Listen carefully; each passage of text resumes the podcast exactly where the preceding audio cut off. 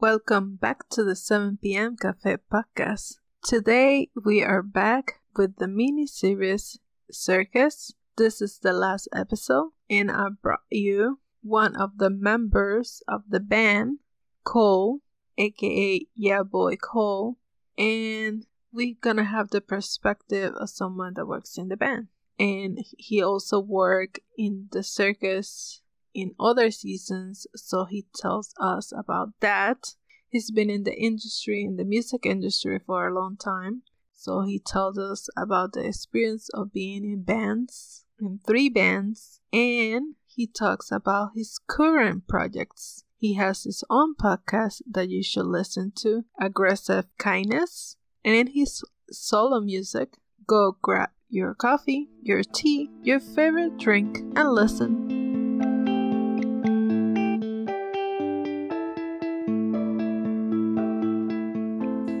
Welcome to the 7pm Café Podcast. Today our guest is Cole. You say your name, I like your name. The artistic name. Cole. YeahBoiiiCole, yeah. Where you got that? That's just me. You know, since I was a kid, every time I got excited, I would say, yeah, boy, you know? And as I went along, people started calling me Yeah Boy, and then it just morphed into YeahBoiiiCole, yeah. Nice. Welcome. This is the last episode of my mini-series for the circus. So welcome. Yeah, let's go. Circus love. We met working at the circus, the Big Apple Circus here in New York City at Lincoln Center. You have been in the circus, in the arts, in music for a long time. You have your own music, your own podcast. But before we talk about your current projects, let's go back to the beginning. How did you start in music? When I was 2 years old, I got in diapers, I got a drum set for the holidays, right? I don't call it Christmas, I call it Existmas. So I got a drum set for Existmas, and yeah, I just loved making noise from the first minute I was alive. I was always playing those drums and singing, and you know, singing pop songs. I think I sang like Cyndi Lauper, "Girls Just Want to Have Fun" when I was 2, and that sort of came natural to me. And then when I was about 6, I started playing classical piano, and I didn't know that I loved it, but I just loved hearing things. I loved making sound, and I got really good, and I was competing in like classical competitions on piano, and learned. You know, I played from memory, so if I heard something, I could automatically, you know, play it pretty quickly, which I'm grateful for, because that means you're using your ears and not your brain. And then a crazy thing happened. When I was like 11, a friend from school, super random, called me on the phone and said, "Hey, Cole, my friend's starting a band. You play bass, right? They need a bass player." And I had never seen a bass. I didn't know what a bass was. I was this little nerd, like practicing classical piano. But I was like, wow, being in a band sounds fucking cool. So I lied. I told the biggest lie, most important lie of my life. And I said, yes. When's band practice? And so in the next week, I managed to like sell like, I sold like a crossbow and this little phone that made bomb noises, and bought this cheapest bass I could find. And I showed up at band practice, and I didn't even know how to hold it. I didn't have a strap. I put it like flat on my lap. And luckily the kids I was playing with in the band, like they were sweet people, and they knew I couldn't play, and I'd never even like picked it up. And so the guitar player, who was super hip, he was already into Janis Joplin and Led Zeppelin. And when he was like 11, he had all these Stevie Ray Vaughan licks. He came behind me, and he like just picked up my finger and just moved it around to be able to play a blues. And my ears knew a blues, but I didn't know how to do it. And yeah, so by the end of that band practice, I could play a blues with these great musicians when, you know, 11-year-olds, and we're playing like classic rock and soul and funk, and yeah, they never kicked me out of the band, and I got tremendously better tremendously quickly, and that's how I started in rock and roll and playing bass, and that's sort of defined my whole life's adventure, that one lie. So you remember your first performance with an audience? My first performance was my first band, this band I told you about. We were called Fish Nipple, and we got a gig somehow in the town I grew up in Richmond, Virginia. And we had a cool music scene. Like, that's where Gwar is from. That's where Kepone is from. So much punk and jazz. and hardcore music is from my area. So we got a gig at this shitty but cool club called Twisters. And I remember I wore my mom used to work at 7-Eleven. And so I wore her 7-Eleven uniform shirt with all the little 7-Eleven logos on it. Yeah. And we sucked, but we didn't know we sucked. We thought we were the best. And that's how every musician should feel, you know? We felt like we were playing Madison Square Garden, you know, at that first show. And then I would go on to play Madison Square Garden 10 times in my life. So, you know, you have to believe. That first show is your first taste of the magic and the rush of performing, you know? And I'm addicted to it. That's my drug, is performing, you know? Well, let's move on. Before we continue about music, let's talk a little bit about the circus, since we met at the circus. Yeah. You worked at the circus before this season, right? So let me tell you my circus story. I was finishing, I studied at Berklee College of Music in Boston. I was studying jazz there, and I graduated, which not many people do. It's a really good music school. And I had no idea what the fuck I was going to do with my life. But a week before I graduated, I got this call, random call, and it said, do you want to come play the circus? This bass player needs a sub for the circus. And I was like, yeah, I need something, anything. So I show up at this weird apartment in Boston. And this dude hands me this book that's 4 inches thick. It's 100 different charts, and they're so complex. But I was a music school nerd, so I was like, fuck it, let's go. Let's dive in. And I learned it front to back, upside down. I knew every possible, I prepared. So I went to play the first show in the blue tent that we met in, literally. And this is when I was 20 years old, which was a long time ago.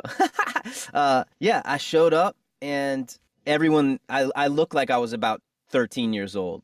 I looked like Screech from Saved by the Bell, literally, no joke. I weighed 80 pounds, and I'm 20 years old. I look like a boy. So I walk up on this bandstand with a bunch of really amazing jazz musicians and Broadway musicians, and we had a bigger band back then, and everyone was and they're much older than me, and everyone was oh no, this child is gonna train wreck our circus. There's no way he's gonna be able to do this, because the circus is a different animal. I've seen the greatest musicians and really, really famous musicians show up at the circus and have no idea what's going on, because it happens so fast. It's so unpredictable. So anyway, long story short, I showed up. Everyone thought I was gonna suck and train wreck the show, and I played the perfect show. And I rocked, and I kept up with everyone, and I boosted the energy level. And a day later, I was offered the gig and told to move to New York City with that blue tent, with the Big Apple Circus. And that changed my life forever. That brought me to New York City. And in New York City is where I, went on to start my rock and roll band and my jazz groups and everything. So the circus I truly ran away with the circus, and it was the best decision I ever made. And I did 6 or 7 seasons straight with the circus, and then my band, blew up enough to take me on the road, and I'm sure we'll talk about that later. But yeah, I was in that blue tent for 7 seasons straight, 300 shows a year, and I really grew up in that blue tent, and it's just a different world. It's a different way of viewing family and the arts and community. And expression, and actually giving something to uplift people, to make people believe in magic, and wonder. And that's what the circus does. I don't see it as a novelty. I think calling someone a clown is a compliment, So circus raised me, absolutely. Did you find the difference working this season with the pandemic? There's a huge difference in really everything. Going out to get your morning coffee, walking your dog, trying to see friends, trying to do anything.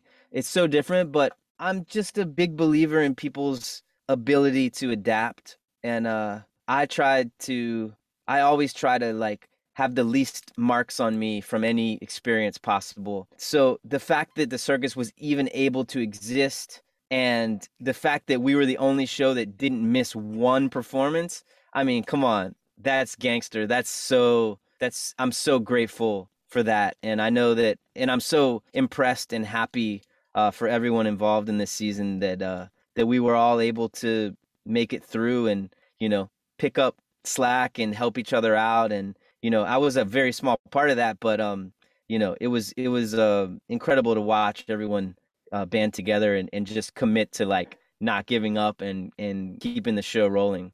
Yeah. Last show standing, right? Yeah. Yeah, I was impressed too.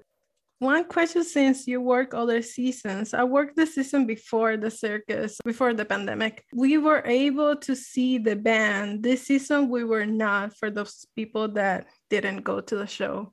Did you have that experience before, not being able to see the audience? No, this was the first season ever where the band wasn't visible.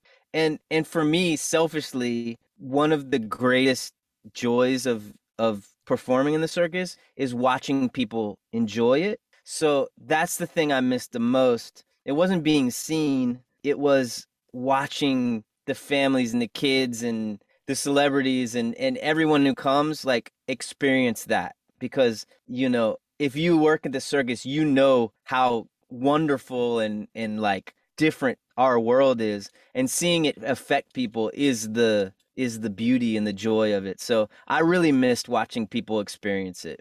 And obviously watching the acts, I could see them on TV, but it's so much different when you can, you know, you see a trapeze artist or a high wire artist up in the air and you can hear their breathing and the clothes moving and everything. And yeah, we saw less than the audience did, you know. Our senses were muffled up there, but that's okay because the goal is the best show possible. And I think that this year the video screens were really impactful. So selfishly, I wish I got to witness everything, but it was cool. Yeah, I think I missed that part too. Like I loved that for last season. I understand the video. I think it sucks too. At least I like that you guys like came at the end so people could see, because I feel like they also miss out that we had a band live. And like when you guys came on stage, that it was like, okay, we do have a band. Yeah, Johnny Rocket came up after the last show and he was like, man, we got to move these video screens like off to the side, like a jumbotron, right? Like at a concert, so that the bands, and I think that's a great idea actually. So I'm sure they'll adapt it in the future, you know. I'm just grateful there is a future. Yeah. For the circus. Yep. So let's move on from the circus. Mm-hmm. Talk about, you were part of two bands. I mean, you said a lot of bands. Do you know how many bands? Do you keep count? My way in life is like, I'm not one of those musicians that just does a bunch of gigs. Like I'm not sort of like a session musician or a sideman. Like, if I'm doing, whether it's the circus or my new band, it's my life, you know. I put everything into it. I risk everything. I give everything possible. So yeah, I've had probably, let's see, excluding like my solo, which is like the rest of my life now, me as a solo artist, I've had like three really important bands that formed me. The first one was called Hint, which was like with a really famous jazz, brilliant, genius jazz drummer named Mark Giuliana. And right when I got to New York, we started that band. And it was like kind of rock and roll jazz, you know, really wild improvisations and super funky, unconventional beats. So yeah, that was a big formative experience for me. And then, you know, while I was playing the circus, I started a rock and roll band, a really nasty, sexy rock and roll band called Semi Precious Weapons with some my best friends from music school. And that's the band that took me around the world for the first time. You know, we got big in New York, and Lady Gaga was one of our biggest fans here. She was just a girl named Stephanie. And eventually she started opening up for us here in New York. And then she disappeared and blew up. But we were her favorite band. We were her idols. So when she was super famous, she was like, well, I want my favorite band on tour with me. So she brought us out to tour with her. So the whole 2-year, her tour of the Monster Ball, it was just us and her around the world, stadiums and arenas and the wildest times ever. So that was you know, being in Semi Precious Weapons, we were a band for almost 10 years, and it was like the wildest, craziest experience you could ever imagine, in good ways and in bad. But we were awesome. We were like a real rock and roll band, sort of at the era where rock and roll bands kind of went away, you know. We were one of the last bands to ever like literally live in a famous iconic studio and record a real album with a famous producer for like months, you know. That doesn't happen anymore. So I'm really grateful we snuck in right at the end of sort of the old school rock and roll way of making a record and touring, you know. And then after that, I didn't know what the fuck I was going to do with my life. I never thought that band would be over. And I was really desolate, you know. Like, I made $5 a week playing like punk surf covers in sort of a burlesque bar in East Hollywood. And something opened up in the sky, and I got an opportunity to meet some new people, and we started a band called DNCE. And in 2 months, we had a #1 hit around the world on the radio. So that band got bigger than Semi Precious Weapons ever was. And, you know, with that band, I got to accomplish so many dreams. I have you can see it in the background, I have a Moon Man. We won Best New Artist at MTV VMAs, which is a dream. You know, I watched Nirvana win that when I was a kid. I'm not comparing us to Nirvana in any way, but, you know, I got to live a lot of my rock star dreams with that band, and play every TV show and you know, and every around the world stadiums, football stadiums in Mexico and in South America, you know, meet the royal family, meet everyone, so many of my heroes, play Madison Square Garden so many times, like all the shit you want to do when you're a kid and you have rock and roll posters on your wall. I got to do it all, and I loved it, and I really took advantage of the experience to learn more about myself, learn about life, and rock as hard as I possibly could, live as fast as I could, which was a little too fast, I came to realize. But, you know, it was an amazing experience. I wouldn't trade that for the world. And it also led me to my life now, which is, you know, we'll talk about that later, but it led me to who I really am and why I really am on this planet. And it wasn't anything I was doing before, you know? You would say those experiences with the bands shape you as the artist you are today?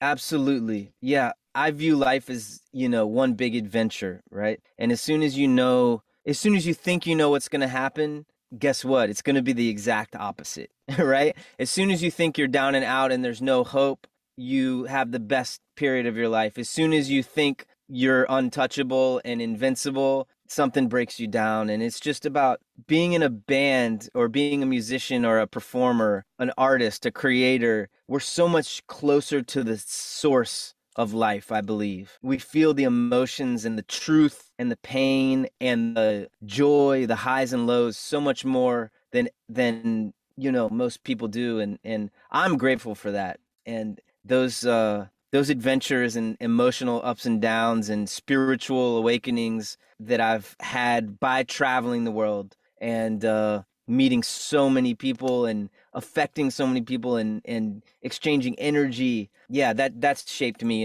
and really told me why I'm on earth and what I love about being alive and what I can do to help others. And that's truly why I'm here. I just want to spread love and energy and positivity and awareness and figure out, you know, use all my experiences to like help other people live their dreams and not make the same mistakes I did. And maybe even like give people new ways to think about their life that makes it more abundant and more soulful and healthier mentally, you know? Yeah. And that all came from just living fast and making every mistake you could possibly make, you know. So let's move on from the bands and what you were doing in 2019 before COVID hits.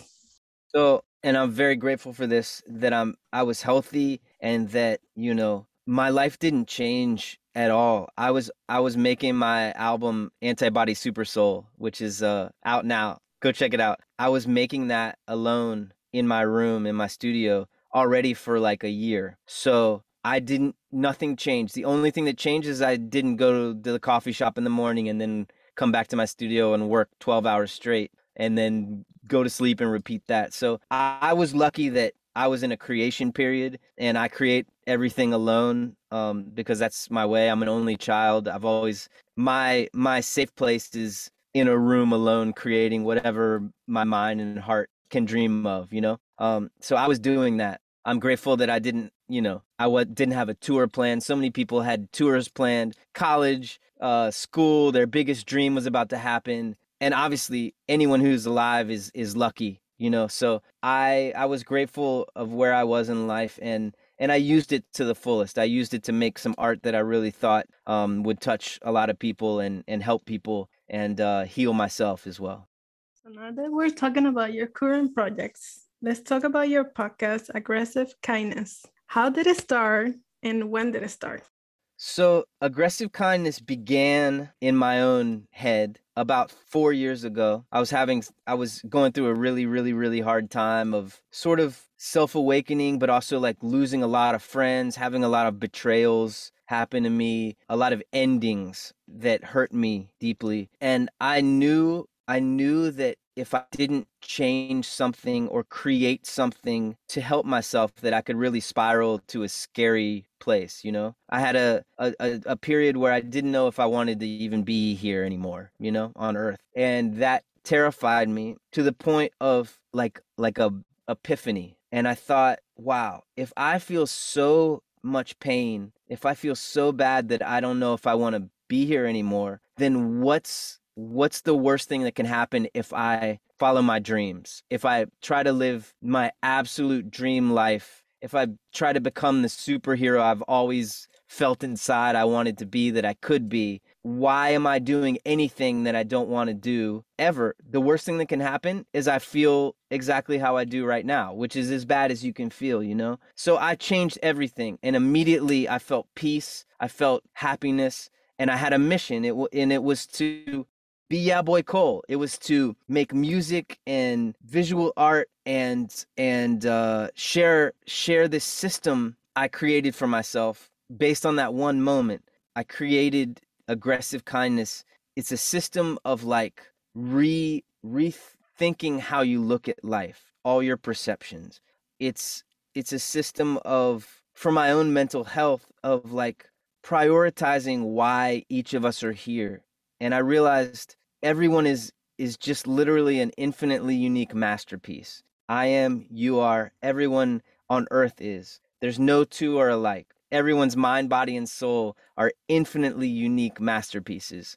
And we are put here to fill a puzzle piece of the universe and give our own magic and express ourselves in a way only we can, right? So any moment where we're not being our true self and expressing ourselves and creating in our own way is a wasted moment. So I devoted my life to creating that system, and it worked so well for me. I overcame like severe anxiety and depression and started to be the artist I knew I could be and the person I knew I could be. And the mentor or the guru or the philosopher or whatever you want to call me, I know that's my purpose, is to help others, inspire others to get their dreams, to be their ultimate self. So Aggressive Kindness started as me healing myself, and then it turned into me needing to share what worked, like the first thing that ever worked. So I began to do live streams on Twitch called Aggressive Kindness, and basically it's what we're doing right now. I would turn on my camera and I would just think out loud and share thoughts on like the different areas of life and tricks and tools and meditations and life hacks and affirmations, manifestations, just different ways to like look at life, make it better, live it more soulfully and fearlessly. And at some point I was doing those live streams for like maybe a couple months, 6 months maybe, and I knew that to reach more people and help more people, I had to like do it in a more digestible, curated, organized way. And that's when the podcast started. And that's when I really, took all my notes and all my wild ramblings from the live stream and sort of organized them into like episodes.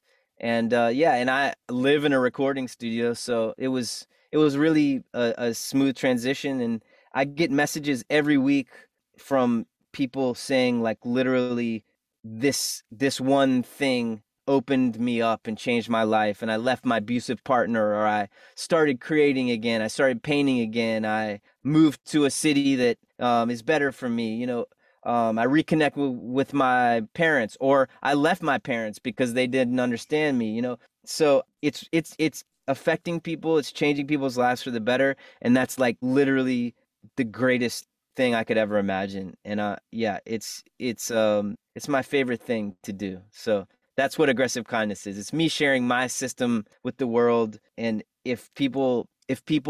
I dare people to just listen to one or two episodes and see how it can unlock, how you look at your life and your purpose here. You kind of answered, but like, what is the purpose you want to achieve with the podcast?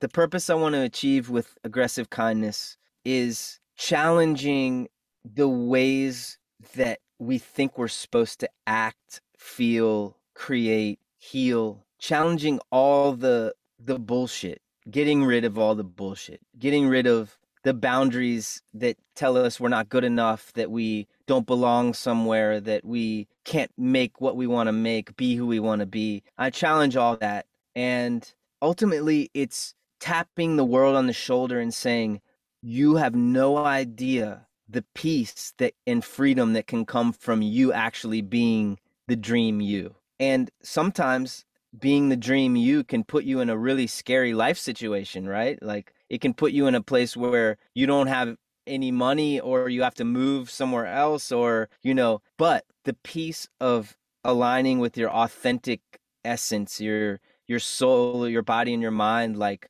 accepting them and loving them, finding that self-love of like who you actually are, instead of trying to change yourself for others or trying to convince yourself that you're not good enough, or it's tapping the world on the shoulder and saying, just try to be exactly who you want to be and love yourself, and watch everything change, and watch all your dreams come to you, and watch the highway be cleared. Because when we are truly ourselves, it resonates with the universe for the first time. And if we're living any sort of lie, big or small, if we're with a partner we're not supposed to be with, if we're doing a job that squashes our talents and our passions, or uses them, exploits them, if we're, not living our gender or our sexual truth, if we're, hiding anything, the universe knows. And that's why blockages and barriers and roadblocks and adversity, happens to us, is because maybe we're not being honest with ourselves. And as soon as we can find that truth and reflect on like what we really are and what our purpose is here, and then just devote all of our energy into being the ultimate us rather than all the things we want from life, you'll never get anything from a lie that's meant for you, So that's the purpose of my podcast. That's the purpose of aggressive kindness. Yeah, it's aggressive kindness. It's like, fuck the bullshit, you be you to the ultimate, because no one else can be you. And so it's your cosmic responsibility. And anyone that has a problem with you doing that is supposed to go away. They're weakening you. Anything that you have to leave to be the ultimate you, it was weakening you. That's my message. So let's talk about your music now. You're doing your own music. You started before the pandemic. Talk about your music, because it's very visual. Ah, thank you. Yeah, my music is, my music comes to me. And people don't believe me when I say this, but all I think about all day long, every day, is what I just said to you, like the principles of aggressive kindness, what it is to be alive, how our mind, body, and soul communicate, how we move through this world, what our purpose is, what our dreams mean, how we can get them. And that's what my music's about. And I'll wake up in the middle of the night and I'll have an entire song with the string arrangement and the lyrics and everything in my head, and I have to run to the studio and try to like get it down as soon as possible before it disappears. And that's how my album Antibody Super Soul was made. It was me trying to catch up with these downloads from the universe that were coming through me, and also learning how to, you know, to make them world class, to do all the roles, because I produce everything, I mix everything, I perform everything, I play all the instruments, I sing, so I write everything. So it's a lot of hats that, you know, the biggest artists in the world, they don't do everything like that. But I want to be one of the biggest artists in the world, and I believe I can be. And I just know that the purity of when it comes straight out of me and I have my hands and my love on everything, that's going to be the best result. So yeah, my album Antibody Super Soul is a bunch of songs about the exploration through the mind, body, and soul, and how they work together and how they conflict, and sort of how they translate to our place in the world and our dreams and our purpose of existing. Yeah. Do you see yourself touring with your music? Oh, I cannot wait to tour as YeahBoiiiCole and have my super wild performance art and visuals. And yeah, you know, if you watch my music videos, you see that everything's connected and the messages are translated. I don't see it as, you know, I see art as art, and it's all one thing to me. And I need to express myself visually and through music and through just the words, just the messages. And I don't care if you hate my music, but you hear the message, good. You know, I need to, like, I know my purpose is to dream of something, get inspired, and make it. I don't think about what people will think about it. I don't think about the outcome of money or fame. I just make it and hope and put it out. And I cannot wait to get out and tour and be able to like exchange energies. And you know, honestly, I'm a wild boy. So being on the road is my sweet zone. It's when I'm at my best, you know? It's when I feel most like me. I had to work really hard to learn to be at home and calm sometimes and, you know, be a normal citizen of the world. But I'm going to tour as soon as I possibly can. It's complicated right now, as you know. And I'm an independent artist, which makes it 100 times more complicated. But I will do it, and I will be on stage in the next year for sure. So I have some rapid questions for you about the industry. All right. Yeah. So how do you feel the internet has impacted the music business? Wow. The internet, it's killed it and brought it back to life as a different thing. You know, it doesn't help the artists at all survive, but the amount of people that can hear your music is so much greater now because it's a level playing field. So if you're a kid in your bedroom or you're Puff Daddy, technically you're on the same platform, right? And your album cover looks the same and the music plays, you know, the same. So I don't know. I'm a big believer in adapt or die. The world's going to do what it does. Business is going to do what it does. As long as you're making the art with a good intention and the right reason and a pure, authentic, you know, spirit, then you just have to mold that to what the world is right now. And right now it's streaming on the internet, you know. Biggest mistake gave you the biggest lesson so far? Giving my passion, talents, and personality away for something that didn't deserve it taught me a big lesson. If you have people, your fans, remember one thing about you, what would it be? That he was here to help. What's the best advice you ever got? Back to Aggressive Kindness, the best advice I ever got was from myself. And it was, you are an infinitely unique masterpiece, and you are the only you that will ever exist, which makes you a genius. You're the genius of you. So fucking do it. Yeah, I gave it to myself. All the other advice I ever got was like, get a job or cut your hair. You know? Favorite city or venue you perform? Oh, I have to say Estadio de Football in Mexico City, and Madison Square Garden is pretty awesome. Just how it feels, you know.